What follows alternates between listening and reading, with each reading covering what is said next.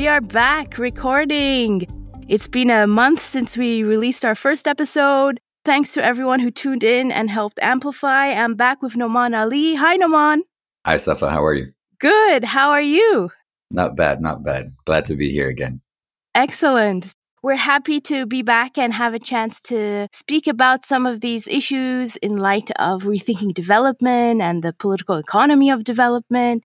And we were thinking, what should we talk about this time? And the overall umbrella theme of the pandemic of the last two years and its implications for the way we work and the way we live. That's what we're going to go for. How do you feel about that, Noman? It is a daunting subject because there's just so many aspects to it, but let's see if we can uh, work our way through it. Yeah, so true. So many layers. We'll we'll try to attack one by one some of the key elements and of course bring it back to how it's impacted development work, try to draw the threads there as well. So today, you know, we're in October 2021. It's almost been two years and we're in a bit of a strange place where I would say some countries, a few European countries, they're kind of in like a post pandemic context where they've removed all public health measures. They don't even wear masks indoors. And it's this weird thing of they're kind of back to normal. Whereas I would say probably the majority of the world and other countries are still in the thick of a crisis and a global health emergency. So, how do you feel about that that juxtaposition right now, Noman? It is true that a lot of third world countries or global south countries are still in the throes of it, mainly because they haven't received the vaccine at the same time. And I was just talking to a friend who lives in Colombia and he was talking about how they just lifted their lockdown. They had one of the world's most stringent lockdowns, but that didn't really it didn't seem to be in and of itself effective, especially if you're looking at it from the perspective of poor people or from working class people. They were being really affected and impacted so badly by the pandemic. So they just got out of a lockdown almost as if, you know, it doesn't really matter anymore. And, and many global south countries are also getting out of it. So the disease is definitely not stopped in many of these places, but uh, it seems like people are tired of these kinds of stringent measures and they also just don't have that kind of vaccine coverage that countries in the global north have. Yeah, exactly. So these are things we'll definitely get into. This all started to get more serious around December 2019, January 2020. And last season, I interviewed Haroon Akram Lodhi. One thing that came up in our discussion with him was about the emergence of the virus and its implications for how we understand and deal with our relationship with the environment as well. And I remember in that conversation, he spoke about zoonotic diseases, and I'm by far not an expert in this at all. But there's a quote from that interview that I thought we can start with. And he said that wherever the virus originated, the terms and conditions by which it jumped the species barrier and started to infect humans was a result of the way in which marginalized communities have to try and construct viable livelihoods under conditions of their ongoing marginalization. And this then forces those communities into adopting livelihood strategies which facilitate the spread of zoonotic diseases. So, what do you think of that, Noman? Yeah, and Haroon has this very brief but very dense article about this that I think is worth reading, uh, I think in the Journal of Peasant Studies. And there's been work done by other critical scholars like Rob Wallace and Mike Davis, who are also looking at these kinds of issues. And the point that Haroon is making there is that there's these broader political, economic conditions under which people live they have to make their livelihoods. And that makes them have to, in, in many ways, encroach into what we might call the wilderness.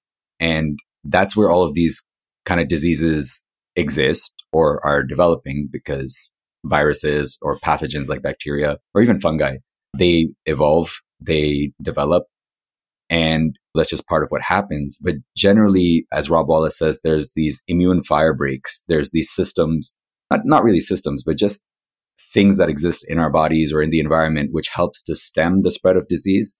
And two things he mentions are first is genetic diversity, and the other is uh, distance, actually. So if you have genetic diversity, you know, just maybe randomly, some people might be more, some people or some individuals may be more resistant to a new disease than others. But when we tamp down on that, I'll get to that in a second, then when you enforce genetic uniformity, you might be getting rid of naturally existing diversity, which ends up giving us like this natural fire break, immune fire break that he's talking about. The other thing is as we encroach on spaces of wilderness, we reduce the distance between us and these wild pathogens. And we reduce the distance that they have to travel to jump that species barrier to become, you know, the kind of zoonotic human specific diseases that we're dealing with. And what we're talking about with this encroachment is maybe two or three different things. The, the first thing is industrial farming. And what industrial farming is talking about is these massive farms which have genetically uniform chickens or genetically uniform pigs, sometimes genetically uniform cows because you're trying to produce milk from them and meat, of course. And as I said, that genetic uniformity gets rid of these immune fire breaks. It gets rid of the natural d- diversity that exists uh, amongst populations, which can enable some people or some individuals to be more resistant to disease. But why are we pursuing industrial farming? Why are we pursuing that model it's because of these compulsions from a capitalist economic system, which is driven towards profit. And a lot of poor countries or a lot of poor people don't have any option but to participate in industrial farming. The other thing that industrial farming often ends up looking like is not simply amongst animals, but it's like chopping down forests in places like Malaysia, etc., wild existing forests so that you can instead grow plantations of say palm so that then you can produce palm oil. Again, these palm plantations are genetically uniform. They're monocultures, which is not good just for the existence of that crop. For example, bananas. Bananas are all the same across the world, pretty much. That means that when there's a disease, it spreads so fast and it can wipe out the entire banana stock. In fact, a lot of banana, if you read articles about banana, which I do for some reason, you'll find that uh, the banana industry is actually in crisis because of these kinds of diseases. But what that also means is you're reducing the space between the wilderness and humans. The third thing is maybe what, what we might call quote unquote poaching, right? When we say there's people on the margins of, say, the formal economy in third world countries who then have to go into forests or into jungles and hunt wildlife and then bring that back for these quote unquote exotic markets or exotic consumption. Sometimes you hunt that, you bring it back and then you grow it. Uh, you know, we, we might grow like civets or other kind of wild animals in conditions that increasingly resemble industrial farming intensive farming. And so we end up, you know, in this kind of global north frame or in this kind of like moralistic frame that's often talked about, you know, oh, it's those people, they eat this weird kind of food, or it's those people and they have wet markets. They're not responsible around these things. But the point that Haroon is making is, first of all, a lot of these things are not culturally abnormal or whatever. That's not, that's not the problem. The problem is that the way these things are being consumed and produced is reducing these immune fire breaks and it's enabling the jumping and and that the that's happening as a consequence of these economic processes that are profit seeking and driving people into certain forms of livelihood so that, that was a long way to explain something that i think haroon could probably explain far more concisely that was very helpful yeah i think um, there's this distinction between agribusiness and agriculture, right? And how, as you said so well, the emergence of this happened within a very specific political economic context. And have we been able to, to learn anything from that, you know, take any lessons from that? But now that it did emerge, we can also speak to the spread of it in terms of what that says about the world we live in, the ways in which we're connected, the ways in which how something that emerges in one area can very quickly and rapidly become a crisis for all of us. That also speaks to and connects to the economic system that we're in in some ways. What do you think, Noman? Yeah, absolutely. That too, right? So, so one thing is production. And then the other thing, I guess, is part of production is, is circulation. Like, how do you circulate goods? How do you circulate commodities? And the way we're doing it not we, it's not like you and I own businesses. But the way that the dominant system organizes that stuff is through what we might call global supply chains or global production networks, which means that, you know, any kind of product that you have isn't necessarily simply produced in one country.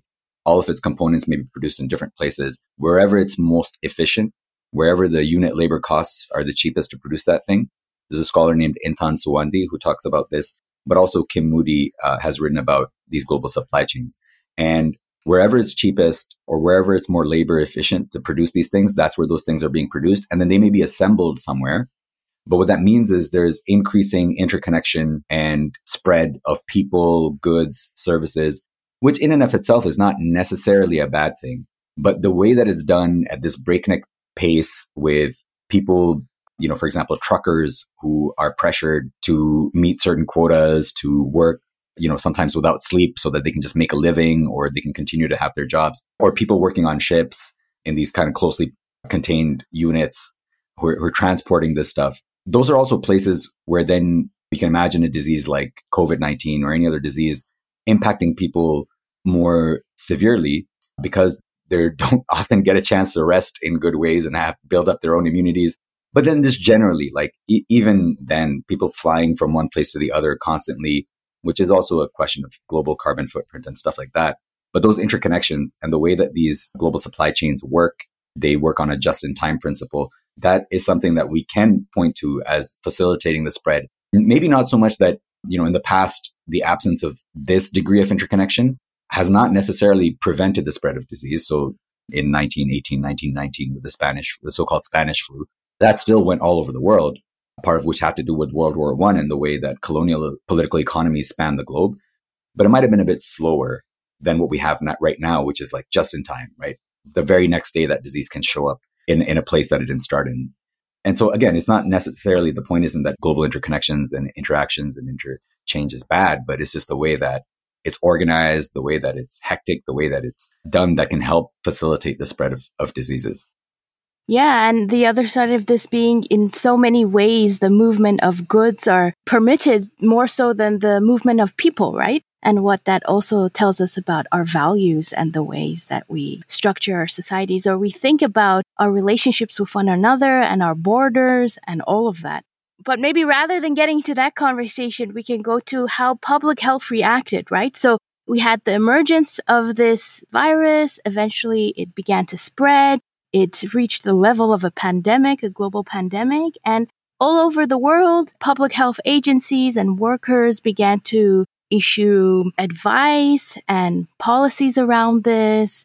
And there's been so many conversations over the past two years about the privilege of being in a place where you actually can adhere to like physical distancing recommendations or have the privilege of working from home rather than that absolutely not being an option in, in your job. Having access to supplies and water, soap, masks, all these things that maybe in the global north is just something that we're all used to and we don't question. But in so many other countries, it's not a viable public health strategy at all. It just does not fit into the context of lives and livelihoods and communities. Yeah, I mean, I got an anecdote around this. So when COVID first hit, I was in Pakistan and I was doing some work in some low income communities, marginalized groups. And at that point, a lot of people were like, we're losing our jobs immediately because there's a lot of precarious work, obviously in the global north as well, but definitely in the global south. Most people are employed in precarious conditions.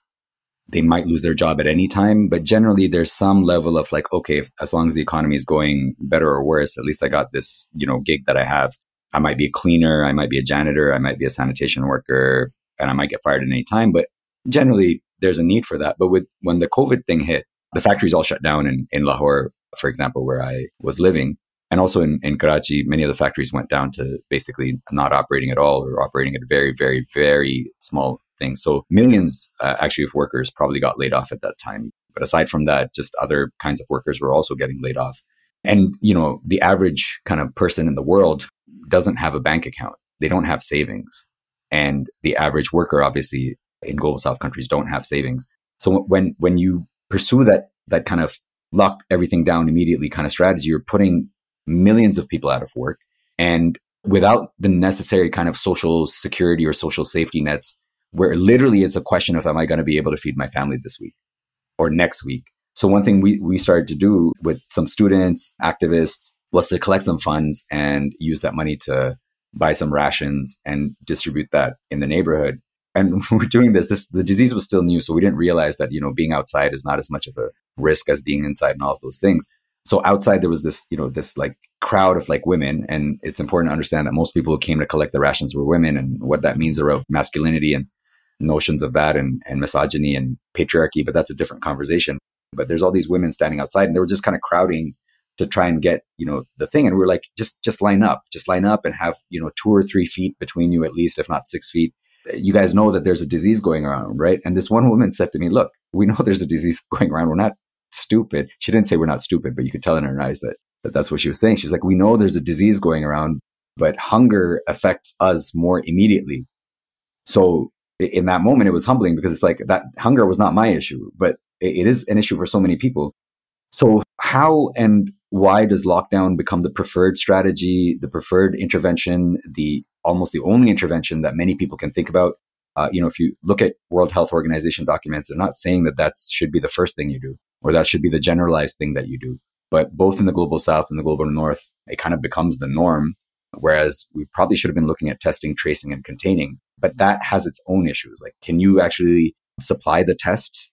Can you actually test millions of people, you know, almost on a daily basis? Do you have the infrastructure necessary to trace when one person gets the disease, figure out who their social contacts are? That's actually something we can do in Pakistan and actually to some degree did thanks to, to previous experience with polio stuff. And then once you've traced things, can you contain people? Can you contain a disease, whether it's at the neighborhood level or at the city level or, or whatever? Those things raise their own questions. In the global north, I think the question is like why testing, tracing, and containment wasn't done because they probably have the money and the resources to at least set that up, or they had time to set it up, but but that doesn't seem to be the preferred strategy. But that's that's a different question. But the point is like who those kinds of public health interventions affect, both in, in the global north and the global south. Because one thing to be like lockdowns, that's a discussion we can have and, and should have. But the other thing is also just the public health systems and hospital systems in not just global south countries, but even the global north countries and the way they've been weakened. In Pakistan, one thing that came up, and it came up in India later, no, not later, also around the same time, but it, it became very acute in India, was in Pakistan, if you're reading the, the news stories, especially around like April and May of 2020, when rich people, rich people were always being affected by this disease. And, uh, you know, Yogan Pillay, who works for the Clinton Health Access Initiative in uh, South Africa, and he used to work for the government of South Africa as, a, as an official in their public health department.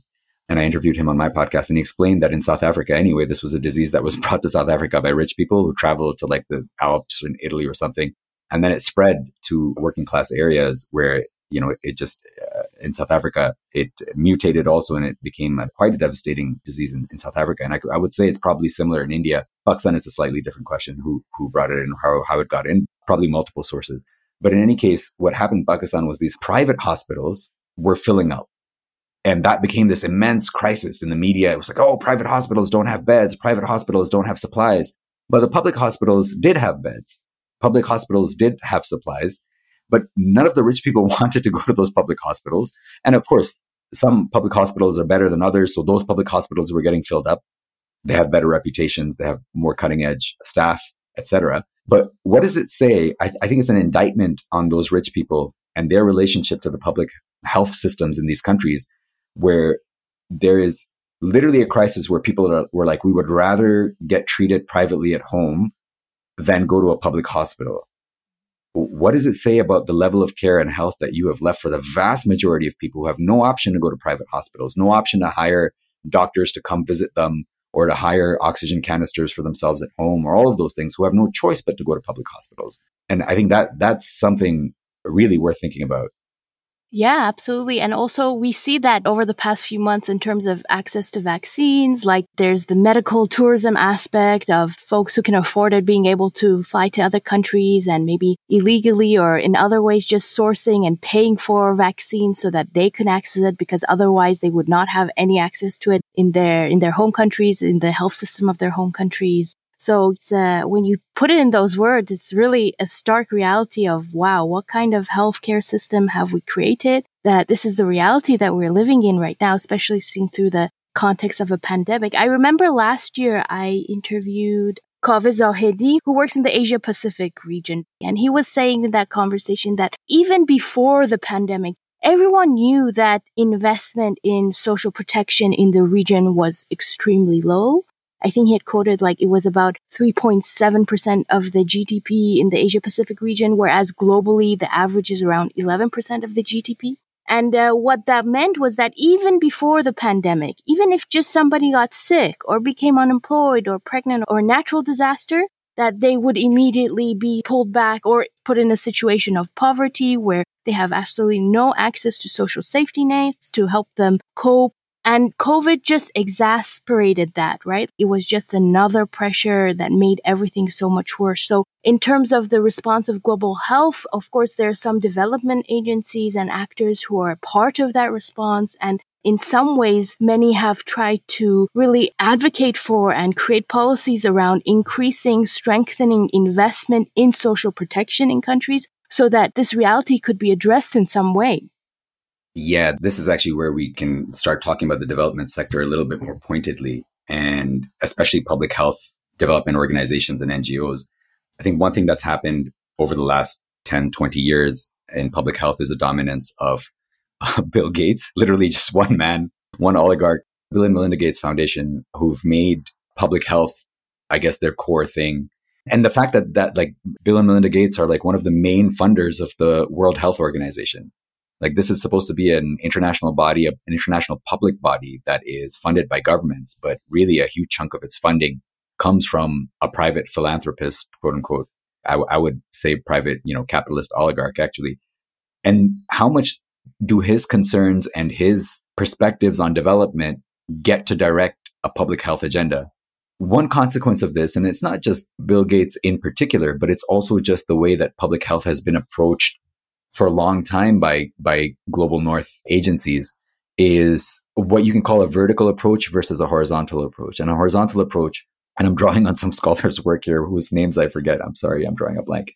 But you know, a lot of critical public health people will, will tell you this. A horizontal approach is about can we build resilient systems of public health and healthcare at the base, at the grassroots, which is not just about intervening when something goes bad, but also about having a constant check in with people, making sure that they're living healthy lives, that they're ge- getting basic nutrients, that they're getting basic exercise, that they're getting these basic things, which would help with immunity, help with living healthy lives. And God forbid, in case some pathogen does break out, then instead of like some centralized body sitting in a capital trying to figure out how, what are we going to do now, you've got this network of health at the grassroots level, which is able to intervene, to make interventions where people have trust in their healthcare workers. And you can contrast that with a, with a kind of vertical approach, which is often looking at more technical interventions. For example, vaccines. Now, I'm not, I'm not saying vaccines are bad by no means, but if you look at a disease like polio, for example, and the Gates Foundation has been very active in Pakistan in terms of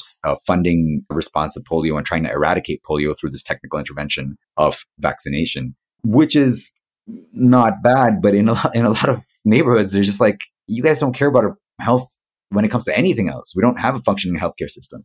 But, you know, people show up at my door saying, we have a polio vaccine for you. And that's the most important thing. And we're just kind of like, is it really? Or are you, you know, that, that gives rise to a lot of vaccine conspiracy things here as well. And just a reluctance around people for why they don't want to get vaccine has a lot to do with the way that they, do they trust government or is government trustworthy?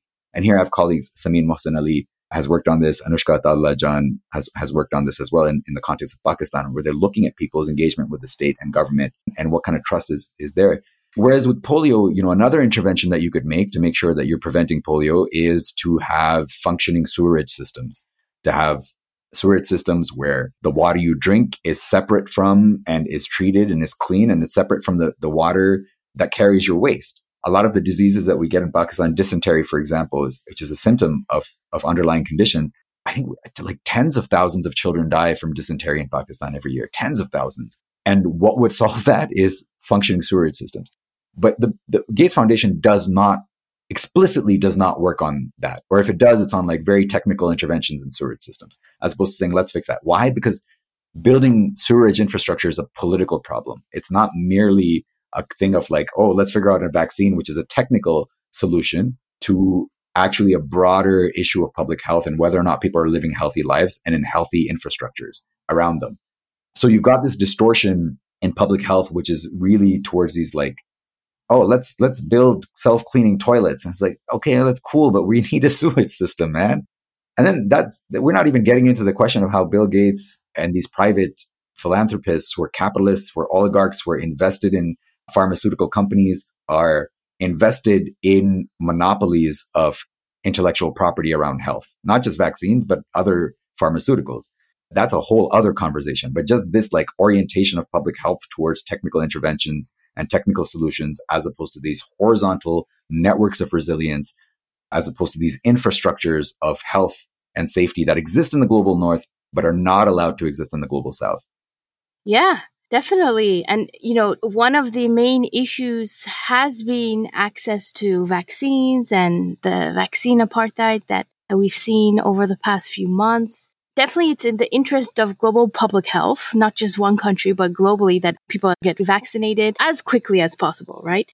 And the, the inequality we've seen in terms of access to vaccine distribution is really laying bare the political economy side of it. And we have, of course, COVAX as one initiative, but it has not been enough by far.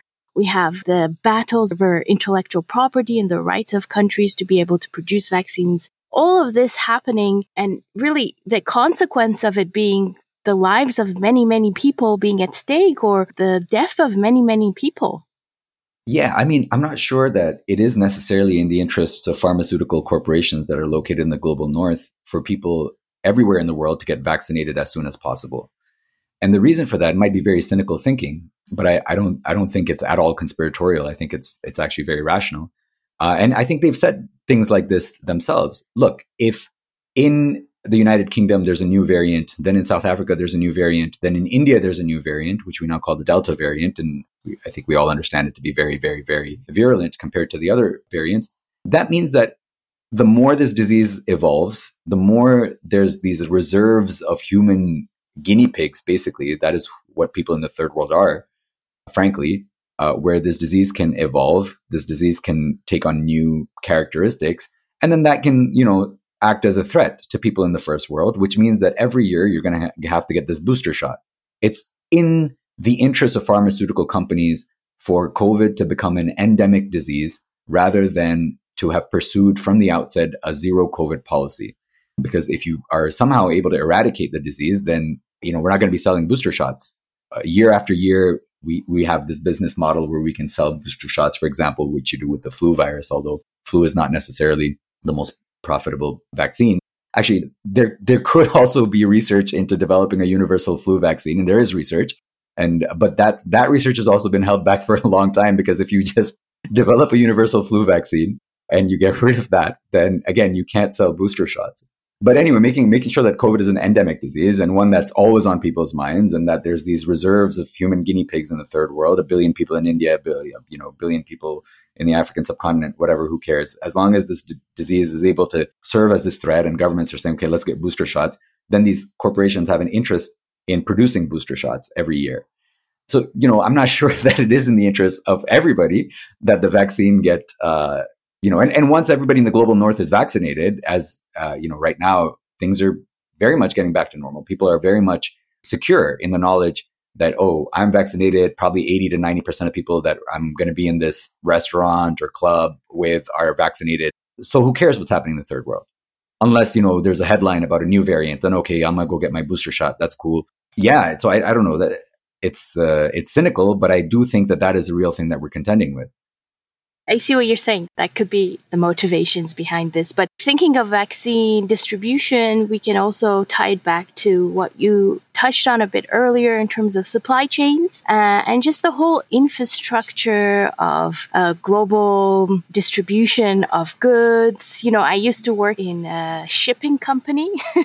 and the whole infrastructure of ordering a container, filling it up, having it shipped, putting it on a boat, then it gets on a truck and then goes like this whole infrastructure. It's quite vulnerable in that one domino effect can really affect other things. So as we've seen over the past few months, a year, with labor shortages, with lockdowns, with new rules around hygiene and all of that, there's been such a disruption in, in global supply chains, which eventually leads to having an impact on the prices of goods, on global markets. That's another element of this that we see happening where you might think of, oh, it's just like a shortage of containers or we have to wait longer that actually can have much starker consequences in terms of significant impact on the economy and prices and people's livelihoods. Yeah. I mean, that's the thing about First of all, it's interesting. I didn't know you worked for a shipping company. In some ways, it sounds like a very, very fascinating experience, but also very difficult and stressful. yeah, it's very stressful. I think most people don't last long in that business. Wow. So I think we should just do a podcast on that. Like, what does global shipping look like? And what does that have to do with development? But this, this, I mean, this is a question of political economy of development that we've been discussing, right?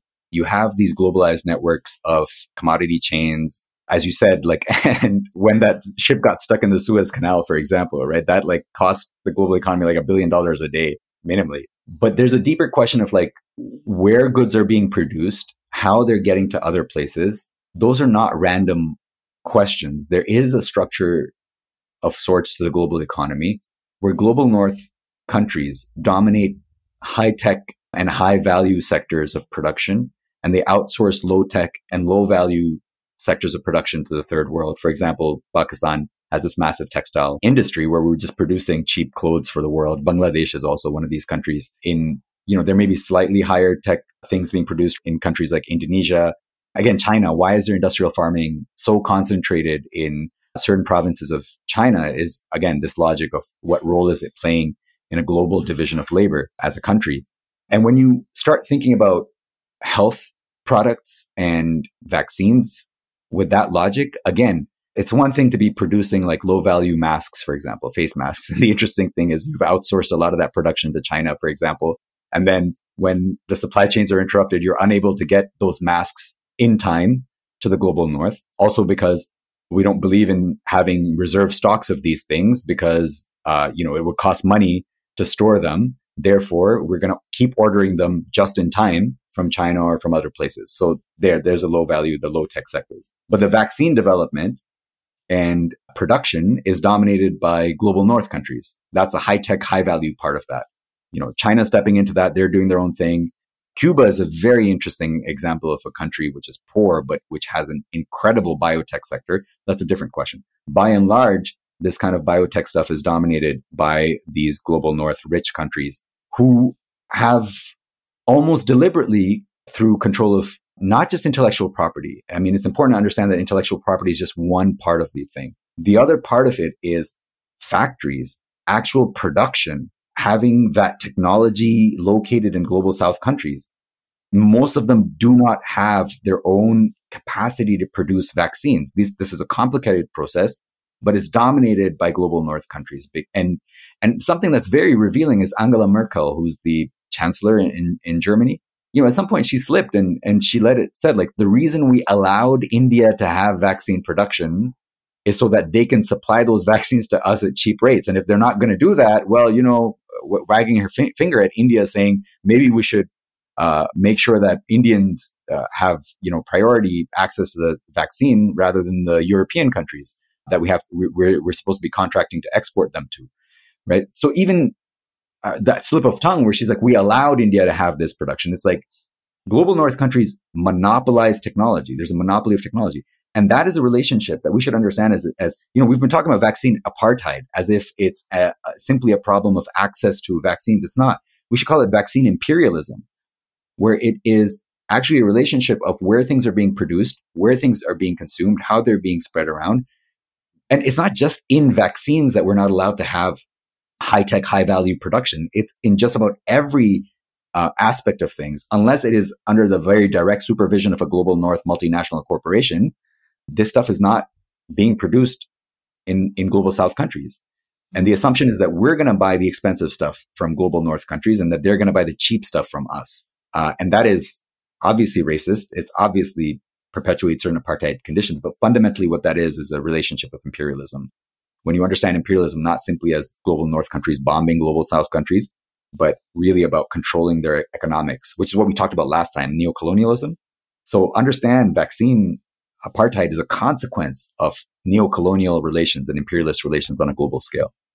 Mm-hmm. Yeah, that framing is is so important. Vaccine imperialism, and we see also some countries like hoarding vaccines, and then they become expired at the same time, where people in other countries would would have benefited from them, right? So whether by design, intentional inefficiency, and just the violence of that system where some people have so much that it gets expired and other people don't have any. But then here's here's my question to you then, Safa. Like what we've been discussing the political economy of this for a while. We touched on the development sector a little bit, thinking about Gates Foundation and a lot of public health initiatives. But more broadly, how how does the development sector reacted to this? And what role does what does it have to play in addressing these kinds of inequities? What do you think about this stuff?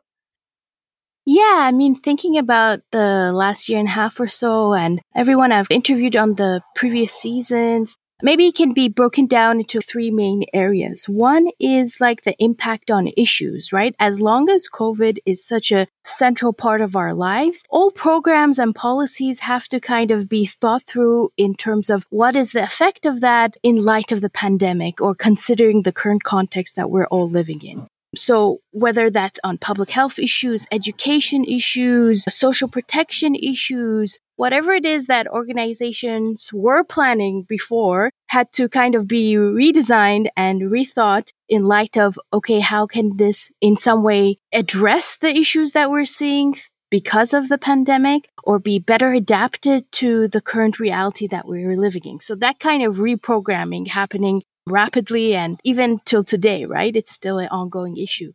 The other thing was, I guess, the methods and the tools with the reality that some development actors or professionals and organizations having the option of working remotely or being forced to work remotely, it kind of created this new dynamic where now people could travel less. And so they had to maybe rely more on partners who are based in the country or in the community or find partners who were braced in the community if before they ha- didn't have those relationships. And that shift that took place in terms of how are we going to rethink, replan the way that we deliver services in light of the fact that maybe a lot of the staff members we have won't be traveling and also the shift to kind of this virtual reality of you know everything being zoom meetings and all that how does that impact the way we connect with each other? Like there's less international conferences that are in person and of course they can be kind of put into a virtual format but it still has consequences for the way people are able to relate to each other and understand each other and be aware of issues.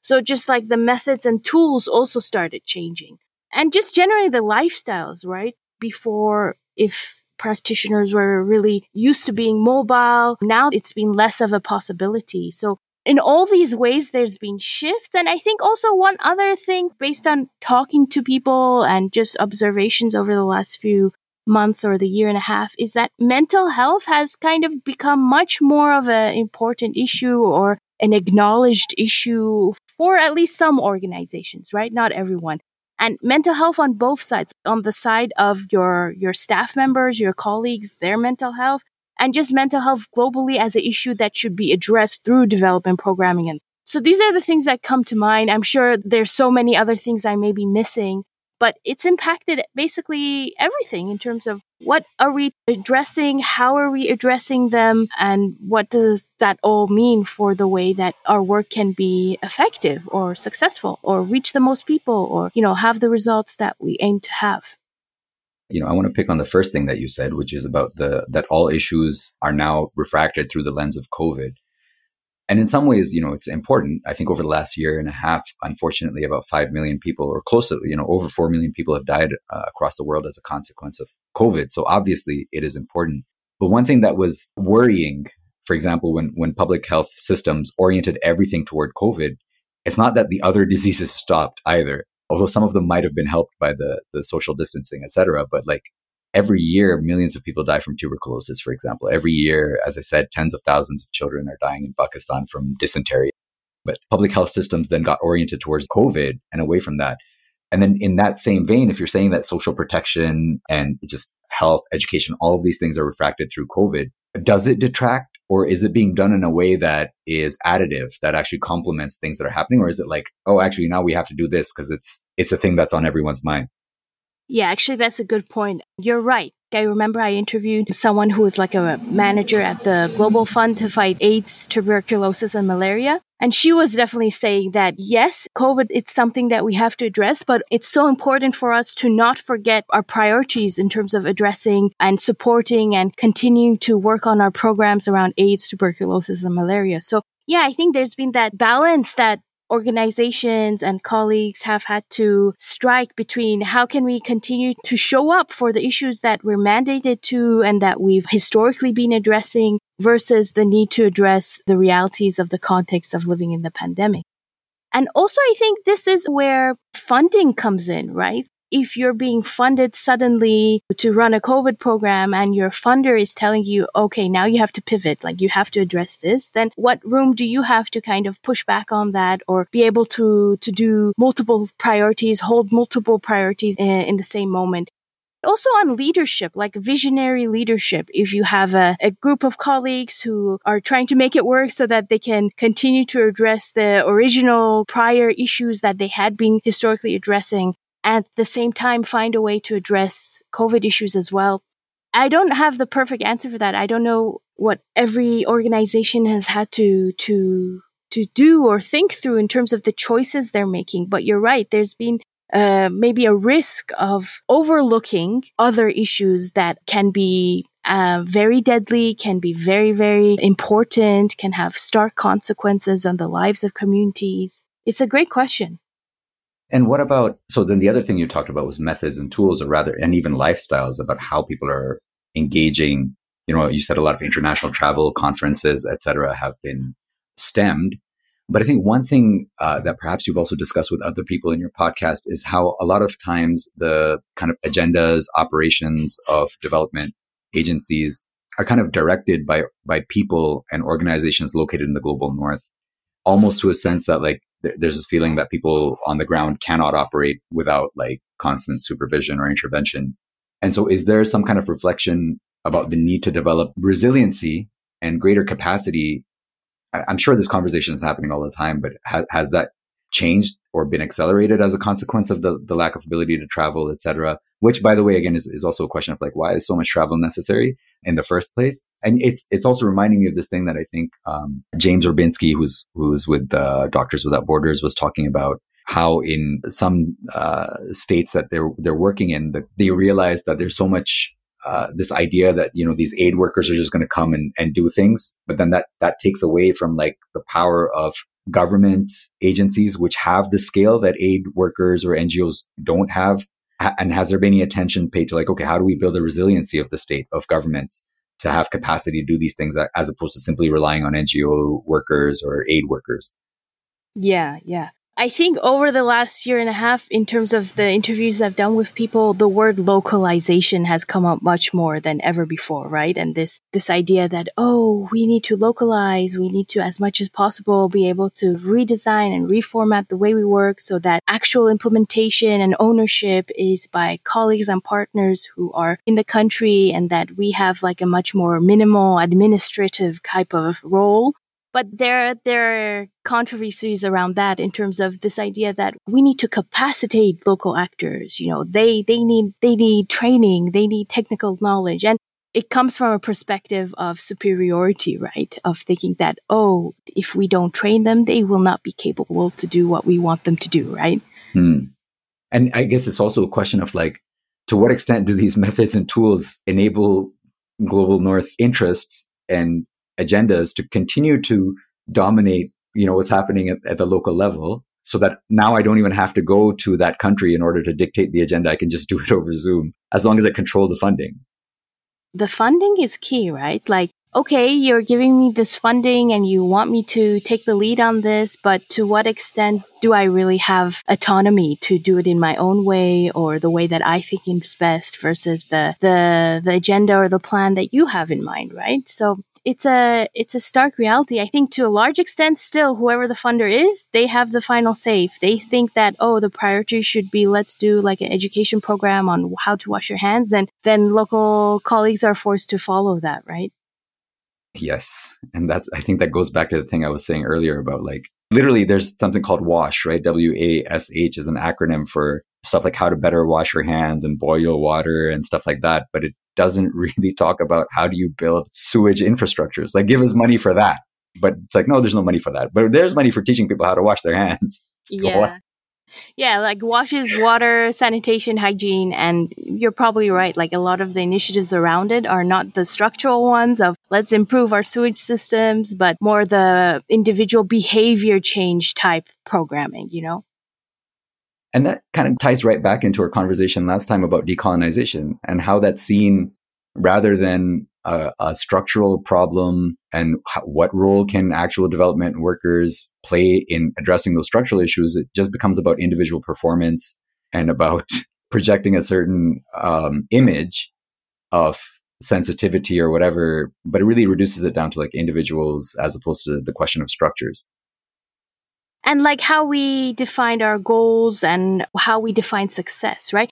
I do want to say, I think some people listening uh, might feel like, oh, you know, I do great work. My colleagues do great work. We've had such a difficult two years. This is, you know, maybe not a fair analysis on your, your part and stuff like that. But I do want to stress that we're not trying to take away from the hard work and efforts of individual folks every day working in the sector, right? I think that's sometimes some of the comments we get, like, oh, you know, in our organization, we work so hard, which of course is true and so much respect to those people. But overall, we see this trend that programs and initiatives are more based around behavioral change type things rather than structural changes that address the root causes rather than just the effects or symptoms of the reality of the systems we all live in right now. Yeah, and and you know, without a doubt, for example, especially healthcare workers over the last two years have worked very hard. There's no doubt about that. And in conditions that have been very far more threatening to them. And it's not just been health healthcare workers, it's also other workers in the development sector, aid workers, etc. So it's not a criticism on what people as individuals are doing. It's actually criticism of the system in which they're doing things, right? If you're focused on simply on curative medicines and on and the entire approach of the system is like let's give people pills as opposed to okay let's actually focus on building people's immunity through like through nutritional diversity through constant care and exercise and making sure people have the ability to live healthy lives which then has to ask questions about like what are the wages people are getting? What are the sources of income? What are their conditions at work? Yeah you know health is about all of those things but it's a system that makes it simply about oh we got to cure somebody who's sick. And in, the, in that same way the issue isn't again, people are doing a lot of good work. That's that's not really the question, but the question is, are we being honest with ourselves about the nature of the work that we are doing, uh, or rather about the nature of the systems in which we are working so hard? If we could be working just as hard in a different kind of system, which had different aims, different agendas, had a different orientation, how much more meaningful and how much more transformative could our work be? I think that's a question that really uh, you and I are trying to ask. It's not to diss on or to, you know, simply attack people as it is. So we need to rethink development and we, we need to rethink what it actually means. Yeah, and thinking of the pandemic context, like everything we've been talking about, in so many ways, it's been so devastating. There's so much grief around it. It's kind of been a global traumatic experience on so many levels. But, you know, through these type of conversations and reflecting on these issues, can we hopefully learn from this, right? Are there things that we can learn to change the way we view each other, view our work, the way we operate? Something that comes out of this that can hopefully be seen in a positive light or have a have a positive consequence, right? Yeah, and I think that reflection has to begin, at least for me, it's it's to understand that I mean, again, I work in academia, but I, I don't think I, I need to have any illusions about academia being anything other than on one hand, if it's a private university, it is to some degree a, a, a, business, even if it's a not profit. And on the other hand, it's about training people who are just going to go and become more or less uh, creative slash critical uh, workers, but nevertheless docile enough that they're not questioning the system overall. Like that, that is ultimately what academia is about. But in the, in the same way, understanding that development, you know, as we said, at the end of the day, I think is really operating in a context of imperialism where the agenda, the direction is set by by the first world for what the third world ought to be doing and how it's ought to be doing that. And if that's the case, that is something that we really need to rethink and start reorienting.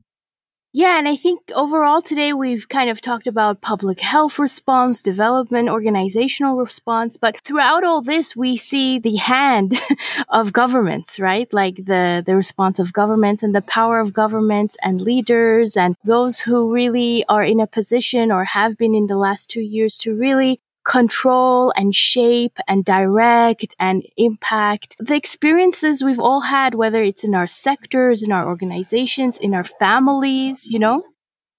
Yes. So is, is there something to be said about governments and states?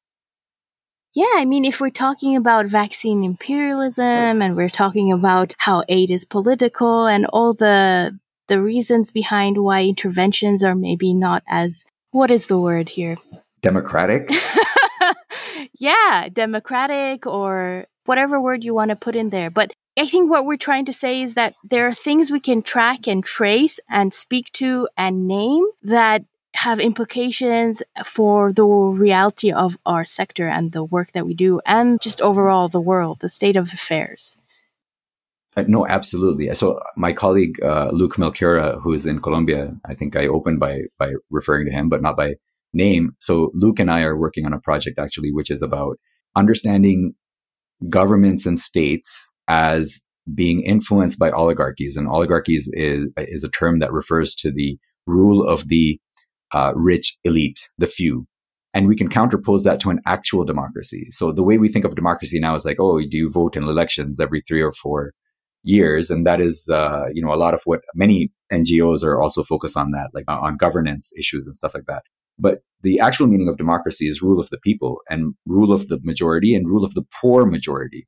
Is the poor majority, the working classes, the poor peasants of the world, are they actually in charge of the direction and orientation of the state? And our argument is no, they're not. It is actually these oligarchies are in charge of the direction and orientation of the state. And to some extent, it's really a question of how much they concede to the democracy. So there's a constant struggle between oligarchy and democracy in, the, in these states, but that has impacted the COVID 19 response. And we really need to think about states, the way they're structured, the way they're not, at the end of the day, actual democracies to understand that people don't have popular sovereignty in how things are handled, which is ultimately, ultimately the reason, as you said, and we can name it. It's the rule of uh, capitalist oligarchs, of imperialist oligarchs that is determining so much morbidity, mortality. And it was doing that long before COVID. COVID just broke so many things open for us to see. Yeah, 100%. I'm on the same page. I think thinking about the audience, sometimes we get responses of, oh, well, then, you know, tell us, tell us what is the perfect ideal system. Like, you know, we have those type of reactions out there of people be like, well, then you try to be the president. Like, you, you see if you can do a better job, stuff like that. what do you have to say to those folks? I think we need to begin imagining alternatives where it's not about being a president a president is not somebody who has absolute power, right? First of all, it's always going to be some rich man, probably, maybe in some uh, instances, a rich woman, and then we can all applaud the fact that it's a woman instead of a man, but it doesn't matter. Um, the question is not who is in power. The question is who has power. And power is in the hands of corporations. It is in the hands of these oligarchs. It's in the hands of capitalist elites, landed elites. They're the people who have power and they're the ones who ultimately determine the agenda. So even if I become the president of a country, which I don't know if I want to do that, like if I could be in power without having power and understanding that distinction is so important. You know, we, we've talked about this. What would development mean if we talk about it seriously as a transfer of power from these oligarchs to the popular majority? What kind of institutions, what kind of organizations, what kind of education, what kind of training do we need to do that? And hey, guess what? That is not the kind of education, training, and institutions that rich people, oligarchs, capitalists, landed elites want to exist. They just want cogs in a machine. They don't want people who are thinking about ruling their own lives and ruling the country or ruling the world. So it's not that there's uh, an ideal system to propose. Any system is going to have mistakes. Any system is going to have errors and problems. That's fine. The question is, how are those errors and problems dealt with? In whose interests are those errors and problems dealt with? And what we've seen with COVID and the response to COVID is that that problem has been dealt with in the interests of the rich and the elite at the expense of the poor majority of the world. That is true of any country. Yes, in India, everybody started getting affected, rich and poor alike. However, the poor were far more affected and far more obliterated and had far less access to, to resources and access. And I'm saying that as somebody whose family members have died in India as a consequence of COVID. But I also understand that there's a class dimension to it. My family members are relatively privileged, quite privileged compared to the vast majority of Indian people who are discriminated against on basis of class, caste, and other statuses, gender obviously, but the response has not been in the interest of the poor. So it's not up to me to tell you what an ideal system is, but it is to say that we need to change certain structures so that whatever system operates after that, it's not going to be ideal. Nothing's going to be ideal, but it's a question of how we deal with errors, problems, and mistakes in whose interest. That's that's the thing. Yeah, yeah. And I think that making this space to have this conversation, if I think back on the first person that I interviewed three years ago or four years ago or something, that first person, one of the main things that I took away from that conversation was that she was saying, Safa, over the last like whatever 20 years I've been in this organization, I don't have time to think about these issues. Like I am kept so busy. My days are so full. Like I'm so into the minutia of my everyday things that I don't have the mental space to question what I'm doing anymore, you know? Yeah. And I think one of the most, you know, there's this guy, Steve, this scholar named Stephen Lukes who talks about power and he says, one of the main forms in which power operates at the ideological level, like it's not simply telling you what to think, which is part of what people do, but it's really to make you believe that there is no alternative. And one way to do that is just to like overwhelm people with so much of the minutiae of work that you don't have time to even think about an alternative. So it's important to have these kinds of spaces, uh, I think, and and the, this podcast is an important part of it. The question is, how does that translate? And at some point, people are going to have to like stop. They're going to have to stop the busy work. They're going to have to stop the things they're doing, put a break on it, and really think about which road they're on. Uh, and I, would, I don't know how that happens or where that happens because it's not simply about having conversations. Conversations are fine, but it has to be about changing our actions in a way that's meaningful.